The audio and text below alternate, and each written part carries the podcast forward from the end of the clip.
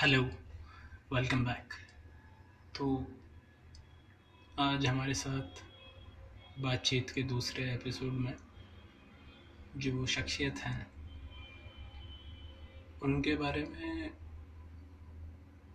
ये कहना अतिशयोक्ति नहीं होगी कि जो नज़रिया है हालातों के लिए, चीज़ों के लिए सिचुएशंस को जैसे जिस नज़र से वो देखते हैं, वो बहुत ही ज़्यादा यूनिक है।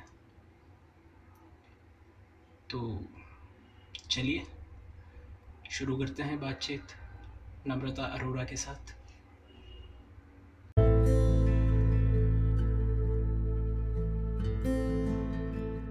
पहली बार कोई ऐसा है, सामने वाला इंसान रिकॉर्ड करके भेजेगा और फिर मैं उसको होस्ट हम्म। कैसा रहा? दिन कैसा रहा? दिन कैसा रहा? अरे थोड़ा इंटरेस्टिंग दिन था क्योंकि आ, मैं फाइनली जयपुर से अपना सामान लेके आऊँगी। मेरी ज़िंदगी में दुख हुआ था कि मैं को दो साल से बॉम्बे जाना पहले मैं बॉम्बे रहती थी ठीक है? फिर उससे लाइफ में चुतियाप हो गया था फिर मैं जयपुर शिफ्ट हो गई। और फिर जब जिस दिन से मैं जयपुर शिफ्ट हुई उस दिन से अगले दिन से मैं रोज रो रही हूँ कि मुझे वापस बॉम्बे जाना है वापस बॉम्बे जाना है। और कोई मेरे को जाने नहीं दे रहा बिकॉज़ जैसे उनकी फट ली थी तो उनको बहुत टेंशन होती है। ठीक है दो साल से मैं गुड मॉर्निंग की जगह बॉम्बे जाने दो बॉम्बे जाने दो मैसेज करे मेरे को इग्नोर किया जा रहा है। फाइनली दो साल के रोने गाने के बाद उनने अभी सोलह मार्च को मुझे बोला कि ठीक है बॉम्बे चल जाना। uh, कुछ महीनों बाद मतलब बेसिकली तुम रिजाइन कर दो और फिर उसके बाद घर आओ। Spend some time with family और उसके बाद uh, तुम्हारी सर्जरीज करा के चले जाना। ठीक है सोलह तारीख को ये हुआ। सोलह तारीख को मैंने पार्टी करी सत्रह को हैंगओवर आया अठारह को मैंने रेजिग्नेशन डाला और इक्कीस को लॉकडाउन हो गया। तो अब मैं बेरोजगार okay. भी हूँ और मेरी ज़िंदगी का आगे कोई प्लान नहीं है। तो मेरे को जयपुर से अपना सामान वापस लेके आना है क्योंकि मैं दो महीने से फालतू में रहने के जा रही हूँ। और घर कहाँ है? घर कोटा। इसलिए तो जयपुर शिफ्ट किया था मेरे को क्योंकि it was closer to home तो उनको लगा ठीक है मतलब तीन घंटे में पहुँच जाएँगे हम हम्म। कम से कम हॉस्पिटल पहुँचेंगे तब तक तो पहुँच जाएँगे। हाँ नहीं ये ये भी सही है रोड भी सही है कोटा से जयपुर का। कोटा का वैसे रोड हाँ फास्ट है। अब मैं कल जाऊँगी और अपना पूरा सामान लेके आऊँगी। रेंट तो बच जाएगा कम से कम है ना? दो महीने से अठारह हज़ार रुपए लाइफ मैंने वेस्ट कर दिया ज़िंदगी गुलजार है। ज़िंदगी यहाँ गुलजार है क्योंकि मेरा घर एक वेकेशन हाउस है।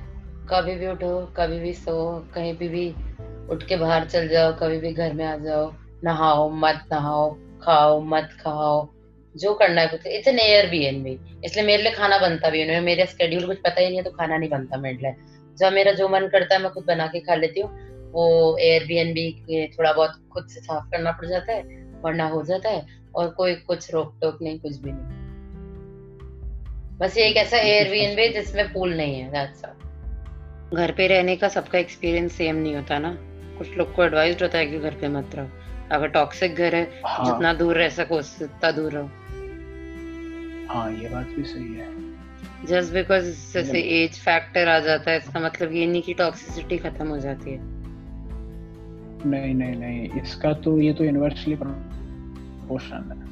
एज फैक्टर जैसे जैसे बढ़ता है तो फिर है ना जो कंट्रोल मैकेनिज्म होता है ना वो लूज होने लग जाता है। जो पहले रैशनल थिंकिंग प्रोसेस होता था कि भाई हाँ गुस्सा नहीं करना है या फिर ये बिहेवियर नहीं कर रहा है वो सब ऐसे बोले पहाड़ में जा मैं तो करूँगा ये मैं तो करूँगी। मेरे को फ़र्क नहीं पड़ता तुम्हें अच्छा लग रहा है बुरा लगा मतलब लगता है जो वो वो बन बच्चे बन जाते हैं तो साथ साथ हम भी थोड़े बड़े बन जाते हैं तो वो मुझे लगता है कि बैलेंस्ड रहता है। लेकिन अगर वो इंसान ही टॉक्सिक है तो वो चीज़ तो वैसे ही रहेगी। हाँ यहाँ पे जो टॉक्सिसिटी है ना उसके मायने मतलब उसके मायने पे डिपेंड करता है कि आप टॉक्सिसिटी किस चीज़ को मानते हो। मतलब पर्सन टू पर्सन टॉक्सिसिटी की डेफिनेशन चेंज होती है ना। हो सकता हाँ, है मतलब एक्चुअली एक्सपीरियंसेस डिफाइन एक्सपीरियंसेस और वो आपको क्या तरीके से मोल्ड करते हैं वो डिफाइन करता है। मतलब अगर मैंने मेरे घर पे ही सीखा है कि इंसान को नेगेटिव सोचना चाहिए या फिर मैंने मेरे घर पे ही सोच सीखा है कि मेरे को फ़र्स्ट लेयर ऑफ़ वो कॉन्फिडेंस ही नहीं है सेल्फ डाउट भरा हुआ है तो वो टॉक्सिसिटी हुई ठीक है? अब वो हम्म। ये भी हो सकता है कि वो डोमेस्टिक वायलेंस देख के आई हो या फिर खुद पिट के आई हो या कोई घर से भाग गया हो इसलिए आई हो किसी भी चीज़ को देख के आ सकती है पर उससे मेरे पे क्या इफ़ेक्ट पड़ा? वो टॉक्सिसिटी है। यार यहाँ पे है ना मतलब बहुत ऐसा मतलब जो मेरा व्यू पॉइंट है ना, वो थोड़ा डिफरेंट है इसमें। एक तो मार लो आप इंसान, अच्छी बात है पिट लो। पिटने के लिए पैदा हुआ है ना इंसान मारो उसको लेकिन मारने का सामान भी आप उससे मंगवाओ, ये बहुत बड़ा ह्यूमिलिएशन सा होता है।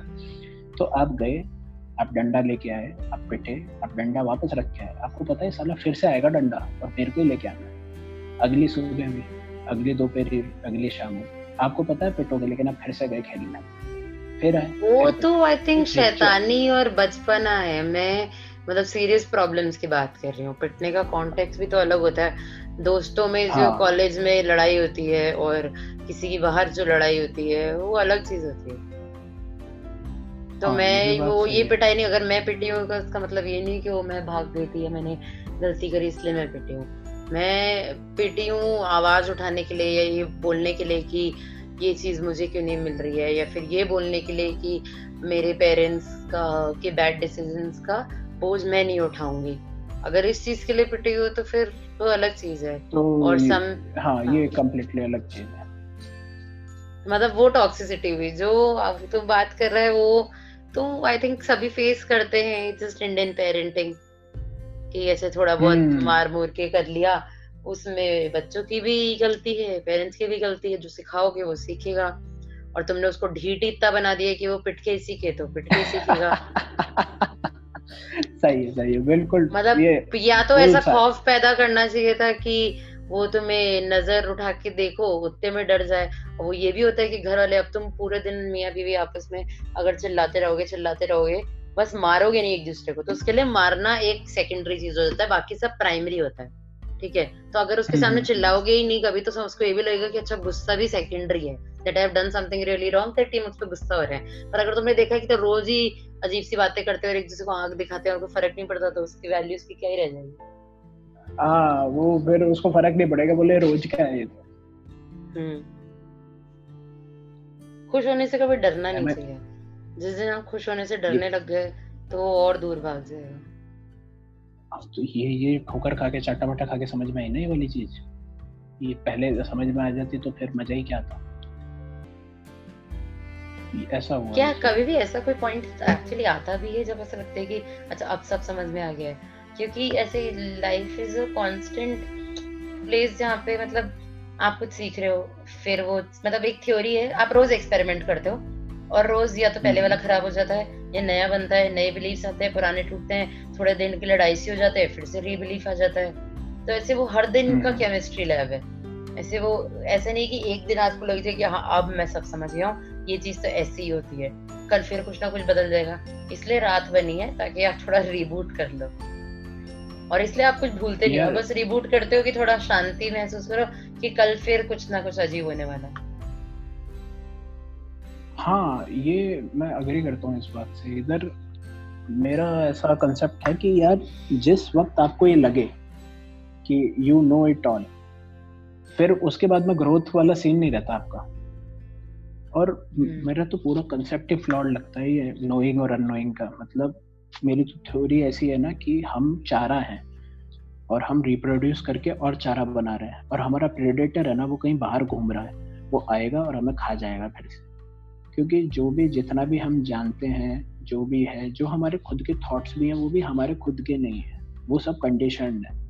अगर हम हमारे पेरेंट्स की बात नहीं मान रहे हैं हम बोल रहे हैं नहीं ए फॉर एप्पल नहीं होता ए फॉर अंडमान होता है। तो तुम्हें किसने हम्म। बताया ए फॉर अंडमान होता है? तुमने पढ़ा कहीं? वो पढ़ा हुआ आपने कहाँ से पढ़ा? किसी ने लिखा होगा उसको वो लिखा हुआ उसको किसने बताया? उसके किसी बाप दादा ने बताया? तो भाई साहब प्रूफ कहाँ है कि ये चीज़ अंडमान है और मैं इसको अंडमान बोलूँ क्यों? तो मैं बताती हूँ सबको इस पे पूरा यूनिक क्या है।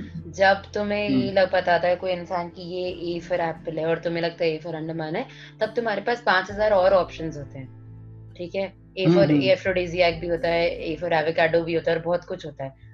तुम क्यों ए फॉर अंडमान चूज़ करते हो?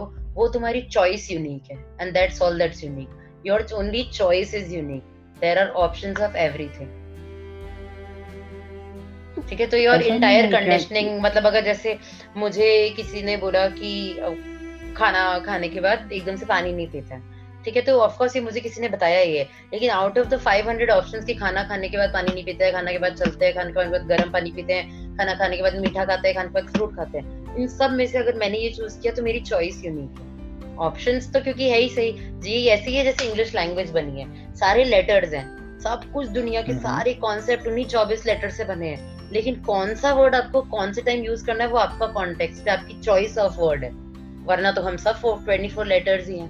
तो मुझे ऐसा लगता है ह्यूमैनिटी भी ऐसे ट्वेंटी फोर लेटर्स ही है। पर हम कब क्या उसका परम्यूटेशन कॉम्बिनेशन बना के किस कॉन्टेक्स्ट में और किस नियत से उसको यूज़ करते हैं दैट्स यूनिक नियत और चॉइस ये जो दो वर्ड हैं है ना और ये तो जो इमोशन है ये भी कहीं ना कहीं इन्फ्लुएंस तो है आसपास की चीज़ों से। मतलब आपको पता कैसे चला कि आपको, आपके पास एक चॉइस है पहली चीज़। आपको ये कैसे रियलाइज़ हुआ आपके पास एक चॉइस है। दूसरा कि आपके पास जो चॉइस है, उसको यूज़ कैसे करना है? मतलब how to choose how to choose पता रहेगा तभी तो आप चूज़ करोगे।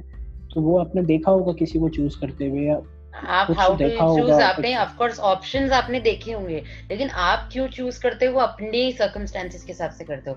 इसलिए मैं कह रही हूँ चॉइस यूनिक है। अगर मेरे को चार एप मतलब फ्रूट्स दे रहे हो तो मैं क्यों आम चूज़ कर रही हूँ? आम यूनिक नहीं है। मेरा आम को चूज़ करना यूनिक है।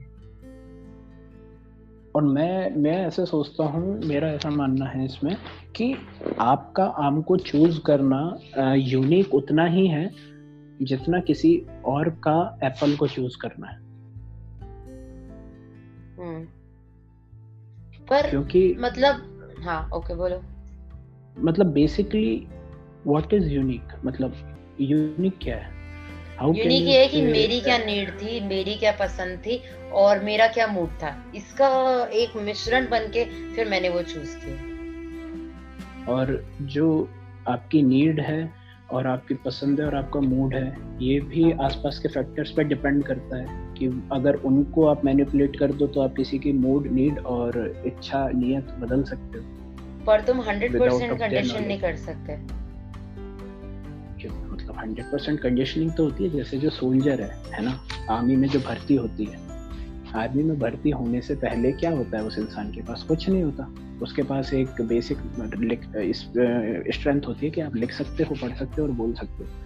फिर वहाँ पे ज़ीरो से उस इंसान की कंडीशनिंग की जाती है और जब वो रिक्रूट बनता है, तब वो प्रॉपरली कंडीशन होता है कि मैं जो भी हूँ, देश का हूँ, सबसे पहले मेरे लिए देश है, मेरा परिवार देश के बाद में आता है, सबकी कंडीशनिंग इसी तरह से होती है। वहाँ पे भी मुझे लगता है कि मैं ये नहीं कह रही कंडीशनिंग एग्जिस्ट नहीं करती हूँ। मैं कह रही हूँ कि वो करने के बाद भी एक पर्सनल फैक्टर हर चीज़ में होता है। जैसे तुमने उसको भागना सिखा दिया देश प्रेम सिखा दिया सब सिखा दिया। लेकिन तुमने उसको देश प्रेम सिखा दिया ठीक है? फिर तुम उससे दस साल बाद मिले और कोई देश को गाली दे रहा है तो वो उस पर कैसा फील करता है? वो यूनिक है क्योंकि वो पर्सनल चीज़ है। वो ये फाइट बैक तो करेगा क्योंकि उसको सिखाया है कि देश महान है पर वो किस बात पे फाइट बैक करेगा? जैसे अगर मैं अपना कोई पॉइंट प्रूव करना चाहती हूँ तो मैं क्या एग्ज़ाम्पल ले रही हूँ? वो यूनिक है। एग्ज़ाम्पल से मेरे को पचास पता है। पर मैं क्यों वो चूज़ कर रही हूँ? क्योंकि वो मैं अपने हिसाब से अपने दिमाग में डिकंस्ट्रक्ट कर पा रही हूँ। मैं उसमें बिलीव कर पा रही हूँ। तो मैंने भी वो कहीं पढ़ा ही है, मैं कह रही हूँ कि जितने ऑप्शन है ना, वो सारे मिले हैं। और उस ऑप्शन को चूज़ करने की कंडीशनिंग भी हमने देखा हुआ लोग क्यों करते हैं, क्या करते हैं, वो सब अवेलेबल है। But what you personally pick up according to your self is something unique and that's what makes human unique वरना तो हम सब सेम ही होते, पर हम सब नहीं है सेम तुम कितने भी मतलब लाइफ में टेक्नोलॉजी आ जाए, कुछ भी आ जाए you can't really know before a person is to commit a murder right वरना अगर ये हमने कर लिया होता तो अभी तक तो हमें पता पड़ जाता कि कौन अपने भाई को मार देगा कौन अपना घर छोड़ के चला जाएगा कौन बच्चों को मार देगा। हमको पता पड़ जाता अगर हमने ऐसी कोई कर ली तो इतने साल में किसी ने तो बना ही लिया होता है कॉम्बिनेशन कॉम्बिनेशन पर हम नहीं कर सकते क्योंकि इतनी ज़्यादा फैक्टर्स हैं जब आप उसको चूज़ करते हो तो वो आपकी पर्सनैलिटी बनती है। और आपकी पर्सनैलिटी कोई एक चीज़ नहीं होती कि इसको पीला रंग पसंद है ये बहुत बात करती है बहुत गाली देती है और एक दिन भाग जाएगी। ये नहीं होती है। लाखों चीज़ें होती हैं। ये करती है वो करती है लेकिन टेढ़ा सोती है लेकिन रात को विदाई के गाने गा, सुन के सो जाती है। मतलब कुछ कुछ भी हो सकता है। एंड वो और वो एकदम मतलब you can't set it up because it doesn't make sense तभी तो अपन बोलते हैं कि इंसान हिपोक्रेट है बोलते कुछ और है सोचते कुछ और है। हम वो सोचते हैं जो हमको समझ में आता है। Most of the times it's not even true for us like if I say that मैं ऐसे बहुत मन करता है बोलने का that I am a very courageous person मुझे किसी चीज़ से डर नहीं लगता मतलब अंधेरे भूत भूत के अलावा, ऐसे किसी इंसान से डर नहीं लगता there is nothing that I can't do but the first time a man started to जिज off in front of me I cried because internally I was scared I did not even know that about me I still don't think कि अभी कोई कुछ करेगा तो मैं ऐसे back down कर जाऊँगी I will fight upon I think so but I don't know because I am don't I am not sure if I hundred percent know me also फिर कोई और तो क्या ही समझेगा? यार ये तो बहुत डेप्थ वाली बात है कि you don't a person don't know himself तो कोई nobody knows. no मतलब a human mind is the uh, most difficult thing to crack. तभी आज तक कोई ऐसी मशीन नहीं बनी है जो ये बता सके कि आप सोचते कैसे तो अगर अगर ह्यूमन माइंड है आप इसको क्रैक नहीं कर सकते आप इसको प्रेडिक्ट नहीं कर सकते तो मतलब ये ऐसा है ना कि ज़रूरत क्या है इसको छेड़ने की? मतलब कोई आप एक है ना कि आप ये अफोर्ड कर क्यों रहे हो? जब it is not humanly possible to achieve this फिर भी लोग क्यों इसमें इतना ज़्यादा इंडल्ज कि you want to get to get closest and that is also for human only ठीक है? मैं मेरे दिमाग खुलवाने की बात नहीं करती एक्चुअली मेरा भी खुलना चाहिए बट ऐसे मैं किसी ऐसे इंसान का दिमाग खुलाना चाहती हूँ जिससे okay imagine there is a person who has क्या? आइंस्टाइन को इमेजिन करें? नहीं आइंस्टाइन को नहीं इमेजिन करना ऐसे मेरे को मोर रिलेटेबल प्रॉब्लम ठीक है a person who has has some suicidal thoughts for 5 years now ठीक। है? अब उसको हम ये पाँच साल से बोल रहे हैं उसको थेरेपी की कोशिश कर रहे हैं चीज़ों की कोशिश कर रहे हैं पर उसकी प्रॉब्लम को शायद डीप में समझने के लिए मैं उसके दिमाग को खोल के देखना चाहूँगी। But for that's for is own good and not to train him and make him a machine but to understand it more to my like ये सारी जितनी सी सारी चीज़ें टेक्नोलॉजीज़ बताई थी, वो सब भी कैसे आई? थेरेपी कैसे आई? मेडिटेशन कैसे आया? नींद में बात करना, ये सब ड्रीम्स एनालिसिस होते हैं। आप सब के ड्रीम लिखो, उसका एनालिसिस को इंसान करता है। ये सब क्यों आया? क्योंकि वो हेल्प करना चाहते हैं। मे भी शायद कोई अपने रीअनकारनेशन के बारे में सोच रहा है कोई अपने ट्रॉमा के साथ डील करने की कोशिश कर रहा है कोई अपने डिनाइल के साथ डील करने की कोशिश कर रहा है that may be I don't want to be a mother मतलब we just are dealing with humans only तो उसका रीजन अगर तुम ये पूछ रहे हो कि क्यों करने की ज़रूरत है ये भी इंसान के लिए करने की ज़रूरत है। तब करने की ज़रूरत है जब उसको उसके जवाब नहीं पता है। तो हमें लगता है कि शायद हम बता सकें। तो जब हमारी चॉइसेस यूनिक हैं है ना? और मल्टीपल फैक्टर से अफेक्ट होती है हमारी चॉइस है। तो जो ये फैक्टर्स हैं जो ह्यूमन माइंड की अंडरस्टैंडिंग है हर माइंड भी अलग अलग तरीके से वर्क करता होगा और दो माइंड सेम तरीके से वर्क करें ऐसा तो बहुत मतलब रेयर केस में पॉसिबल होगा। इसलिए तो हम इंसान के एक्सपीरियंसेस को स्टडी करते हैं। हाँ तो मतलब आपको किसी पर्सन के ब्रेन को ओपन करने के लिए कि जैसे जो वो इंसान है जो पाँच साल से थॉट कर रहा है तो जो आपका एनालिसिस होगा वो प्योरली केवल और केवल उसी पर्सन के लिए होगा, वो किसी और पे एप्लीकेबल नहीं होगा राइट हाँ वो उसी इंसान के लिए होगा और वो भी नाइन्टी मतलब वो भी हंड्रेड परसेंट ट्रू नहीं हो सकता। मतलब जैसे तुमने उस इंसान का पैटर्न समझ में आ गया कि ये जब भी लड़ाई होती है तो फिर ये घर से दोस्त के घर चल जाती है, घर पे फेस नहीं करती है। तो भाई अगर इसने ये पाँच साल तक किया है तो समझ में आता है कि लड़की को फेस करना नहीं पसंद है प्रॉब्लम ये हम अजम्पन बना रहे हैं। पर क्या वो हंड्रेड एंड फ़र्स्ट टाइम वो डिफर कर सकती है एब्सोल्युटली डिफर कर सकती है। तो there is no hundred percent which is वैसे केमिस्ट्री बेस्ड एक्सेप्शन होते हैं। क्योंकि how something in the brain react that point is an exception nice ये ये भी अच्छी चीज़ है। अच्छा यार तुम्हारे है ना जो पर्सपेक्टिव है वो बहुत ही शानदार लग रहे हैं मेरे को। तो how you see a smile smile के बारे में क्या कहना है? आई सी स्माइल मुझे लगता है उसके दो डॉट्स कभी भी इधर उधर हो सकते हैं। मतलब? स्माइल ना? हाँ स्माइल मुस्कुराहट। मतलब जब हाँ बट लाइक मैं इमोटिकॉन के उसमें इमेजिन कर रही हूँ। तो मेरे को लग रहा है उसके डॉट्स कभी भी ऊपर नहीं। How I see a smile it says मतलब as in it's different it's of course it's unique for everybody sometimes it's uh, you smile because you don't want to get into an argument and upset the other person sometimes you smile thinking ki oh my god this is what you think i think so much better sometimes you smile because you can't hold your smile sometimes you smile because जैसे Instagram में last में like करके छोड़ देते हैं ना क्योंकि conversation खत्म करनी होती है तो you don't know what's the most polite thing to do sometimes you smile Mhm. because you think that uh, your smiling face looks better than your normal face क्योंकि उसी की हमने फ़ोटोज़ लिए हैं वही आदत है कि कैसे लगते हैं पाउट आउट तो अब आए सबको अपना स्माइलिंग फेस पता है।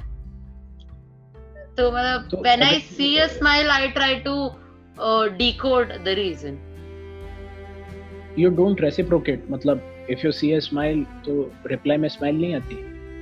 नॉट नेसेसरीली मतलब आउट ऑफ़ टेन इंसिडेंट्स दस में से कितनी बार? गिव मी एन एग्जांपल ऐसे तो मैं इमेजिन भी नहीं कर पा रही।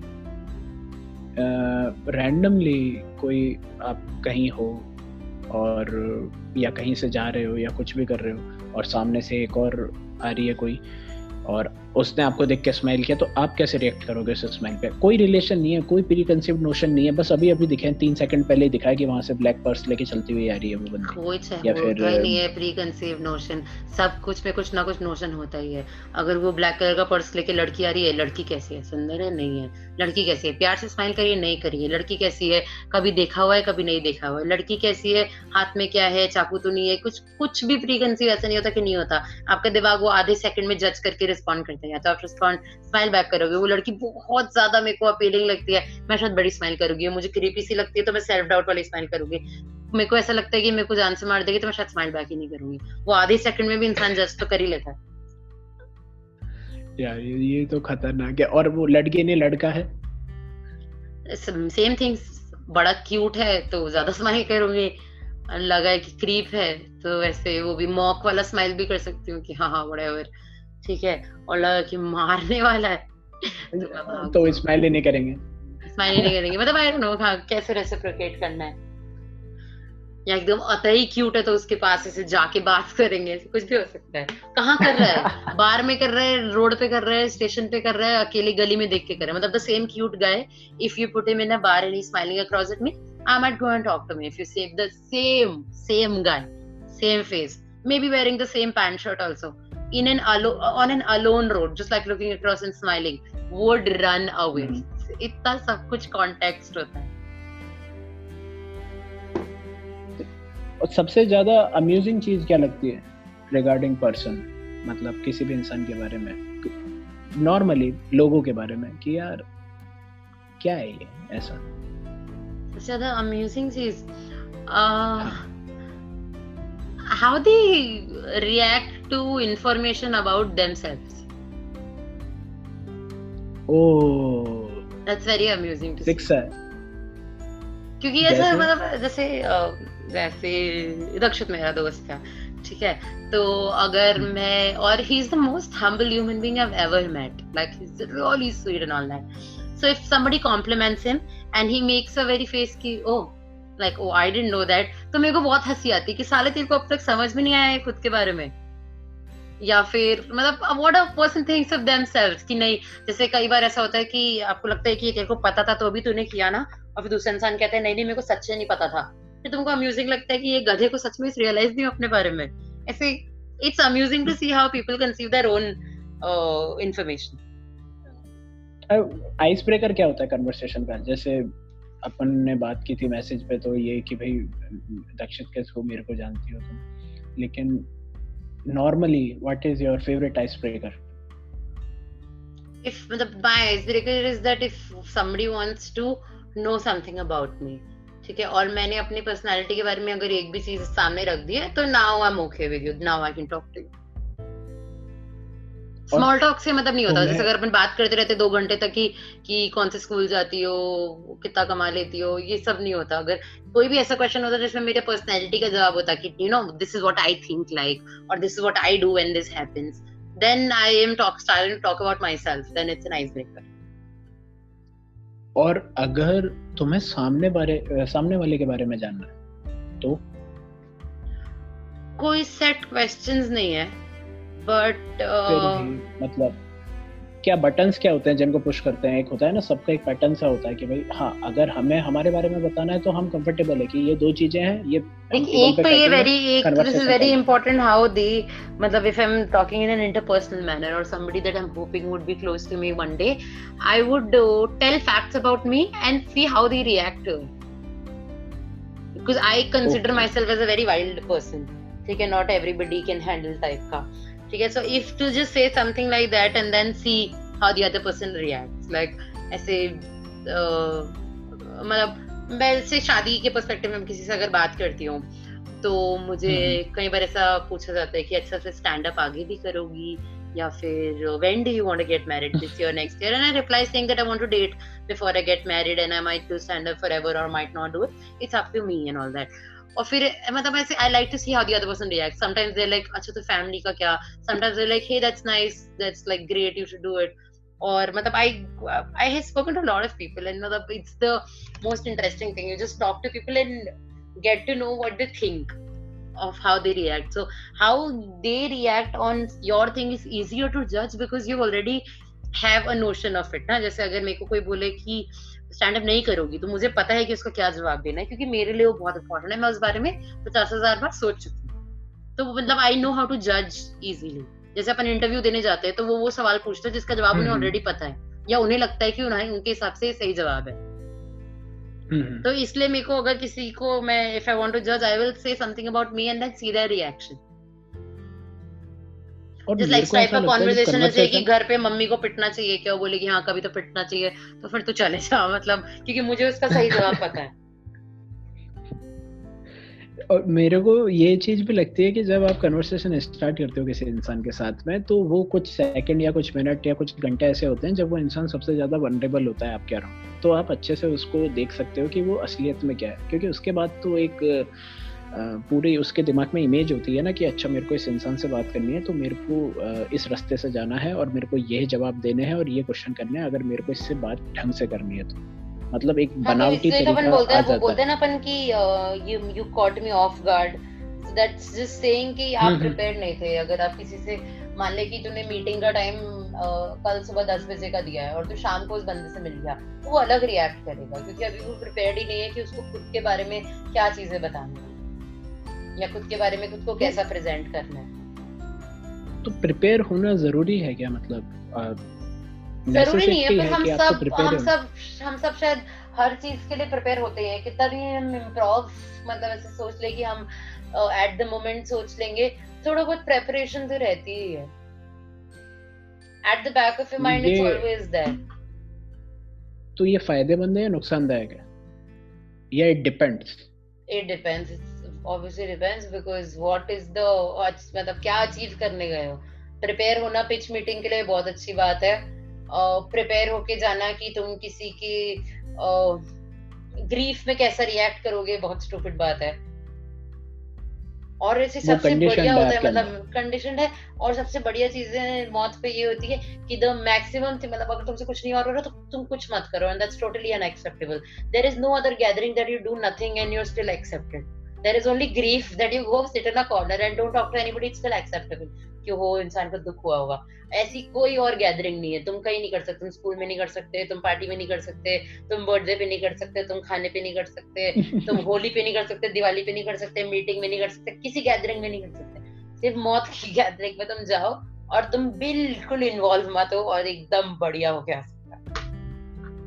मतलब मौत ऐसी चीज़ है जो दोनों पार्टी को शांति देती है। जिसकी हुई है हम्म। उसे भी जो गया है उसे भी।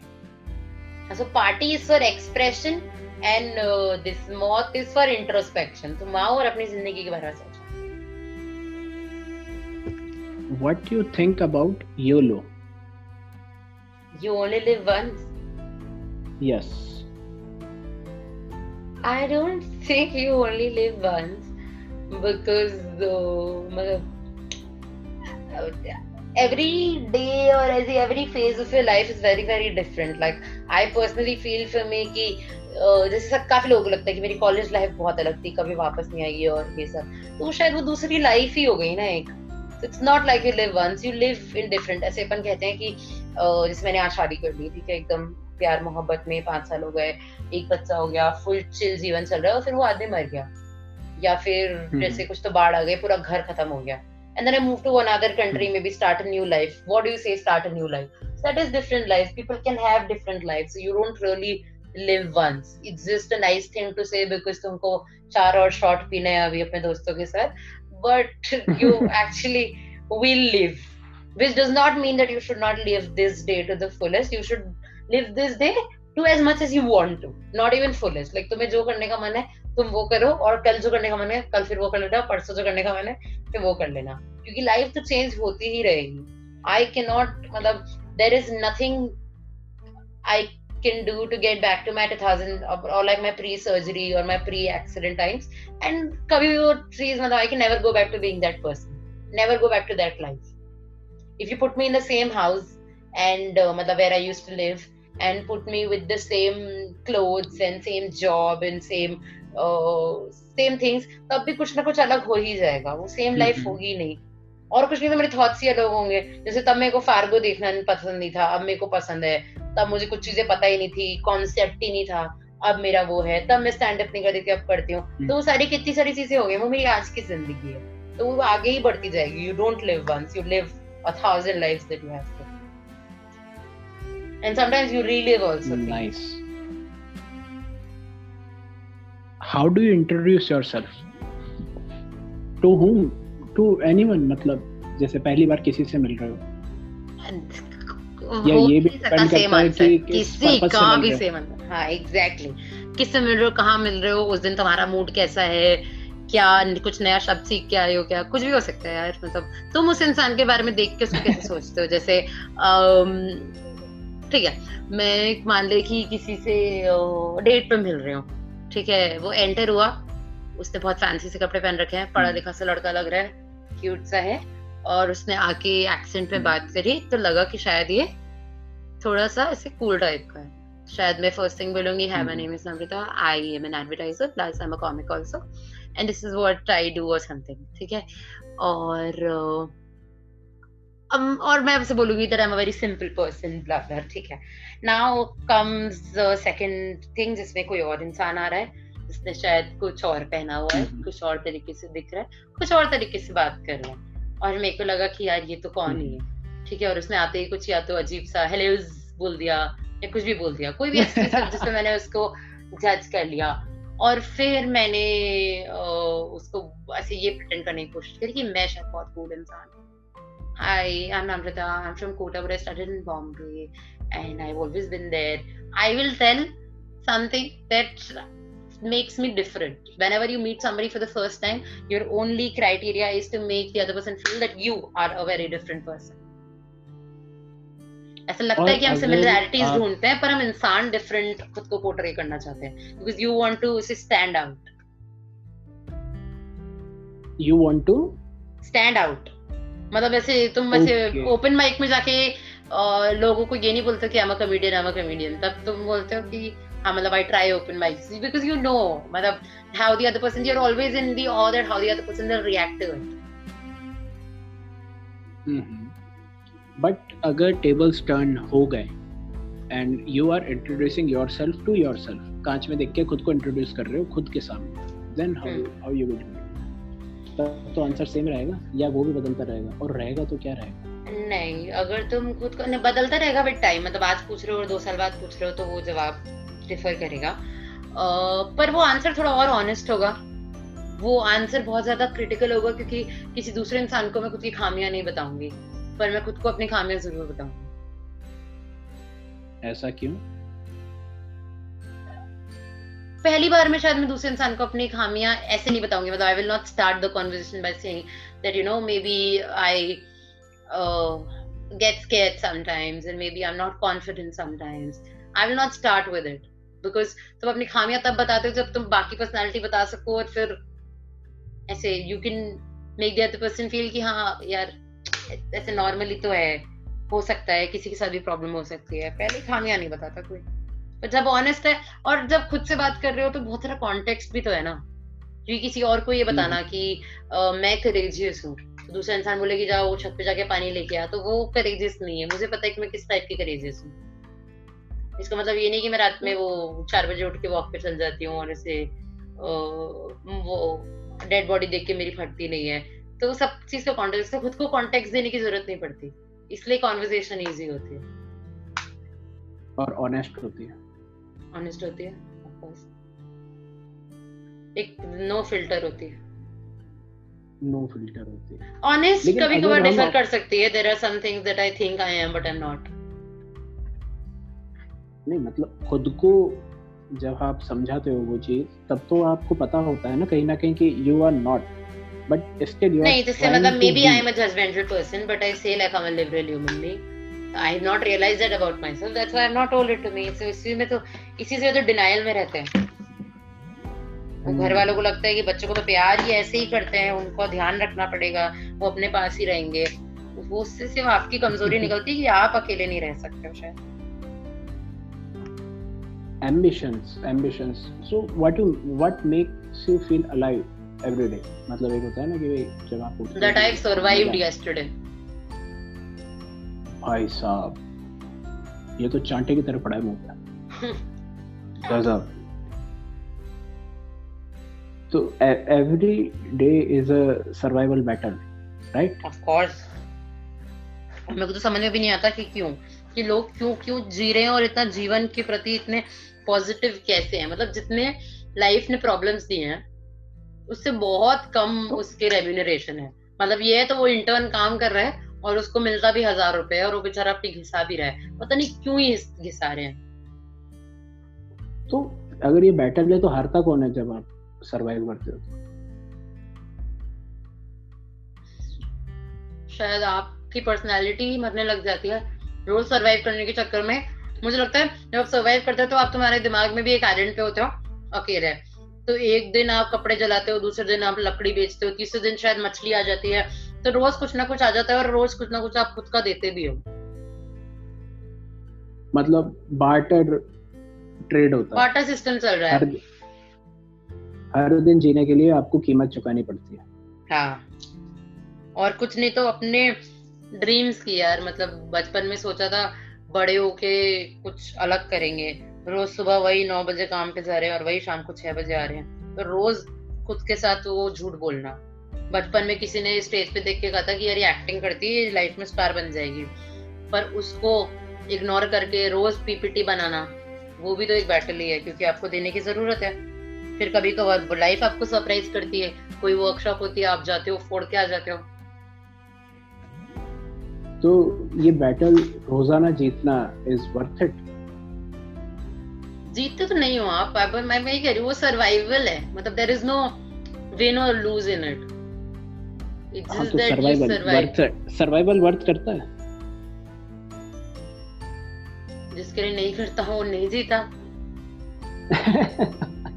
नहीं नहीं ये यहाँ पे ऐसा भी तो होता है ना कि ज़िंदा लोग कम है जो लोग ज़िंदा है बस। मम्मीफाइड लोग ज़्यादा है।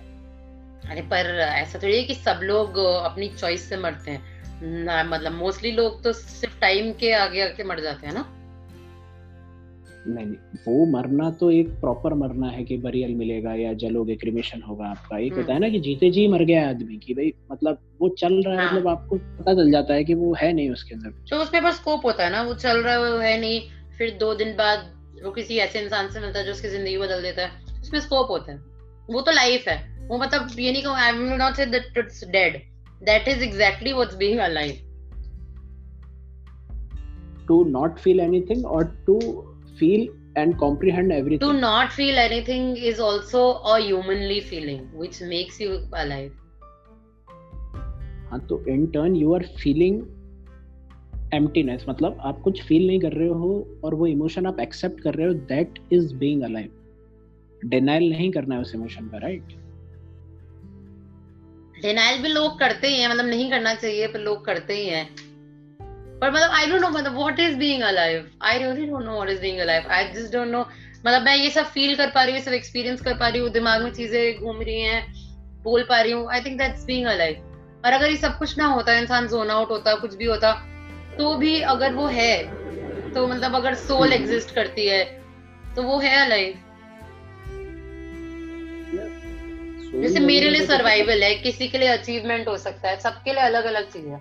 ये मेरा पर्सनल ग्राउंड है और ये शायद सब पे अप्लाई नहीं हो। मुझे ऐसा लगता है कि अगर मैंने एक एक दिन निकाल लिया तो मैं जी रही हूँ। This is what makes me feel alive your it could be different मैं, मेरे इमोशंस अलग बात स्टार्ट होने से पहले बातचीत स्टार्ट होने से पहले कि what is being alive but now I can say कि being vulnerable is being alive जब तक आप वनरेबल हो किसी भी चीज़ के रिगार्डिंग तब तक आप जी रहे हो। If you are not being vulnerable is being human it's a human feeling. And yes being humanly is being alive. Yes. I think we've cracked it. मज़ा आ गया। यस यस मतलब कंक्लूजन निकला तो सही कुछ। हाँ। टेक अवे टेक अवे मिल गया टेक अवे टेक अवे मिल गया। टेम्पररी टेक अवे हाँ। कभी भी कुछ भी बदल सकता। है वो तो है ना अभी रात चल रही है तो वो बताया था ना रिबूट है वो सुबह उठेंगे तो नया दिन। उठेंगे सोचेंगे क्या कल चूतिया बातें करी ऐसे थोड़ी होता है।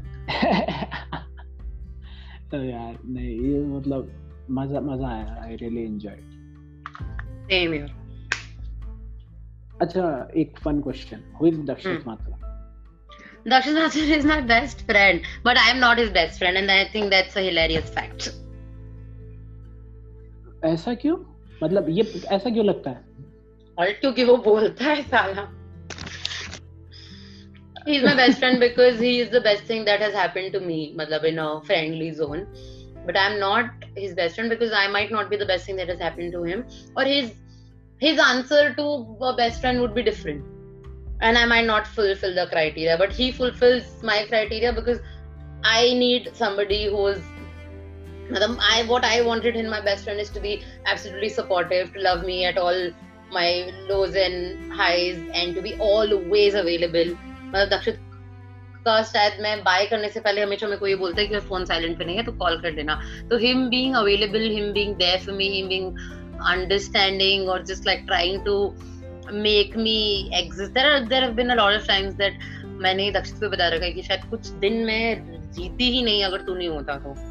क्योंकि अब तो मेरी आदत हो गई जैसे कुछ भी छोटी मोटी सारी प्रॉब्लम है दक्षित को जैसे मेरे को मूड खराब होता है, वैसे उसके पास चल जाते हूँ। पर जब ये शुरू में होने लगा था तो मैंने इसे रियलाइज़ किया था that had been days and nights that I would have completely lost it if he did not like just hold me and he did not do anything he just like existed and he stayed there and he did not leave and I think that was the answer because a lot of my life trauma has been because of people leaving me और just like passing over me And Dakshit like just stays, like, quietly stays, does not say anything.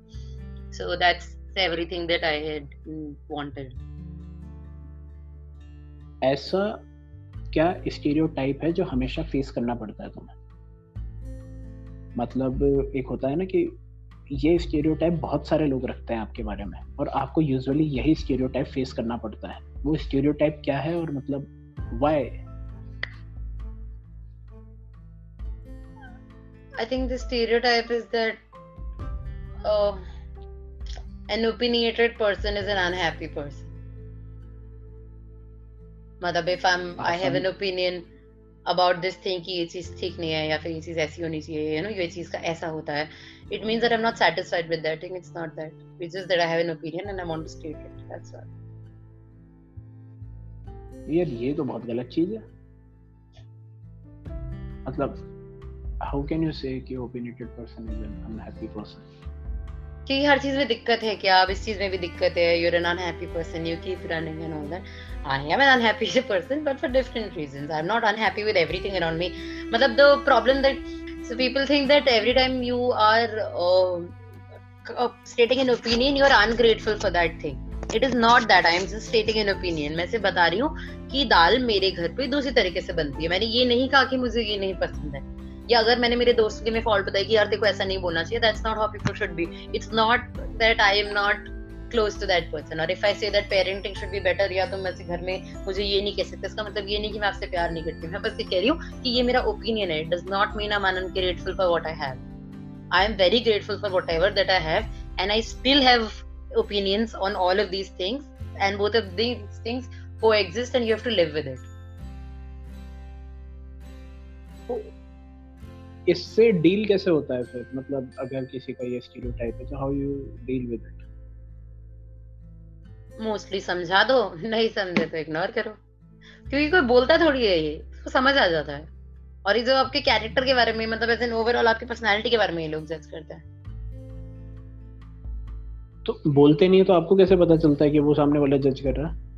क्योंकि वो उस समय नहीं बोलते वो सब accumulate होके आता है। एक्यूमुलेशन वाला गुस्सा सबसे खराब होता। पर लाइफ है ही जाएगा। As Kanan Gill said all relationships fights are just जाएगा। You keep on putting out the important cards and you keep on playing them until it all breaks down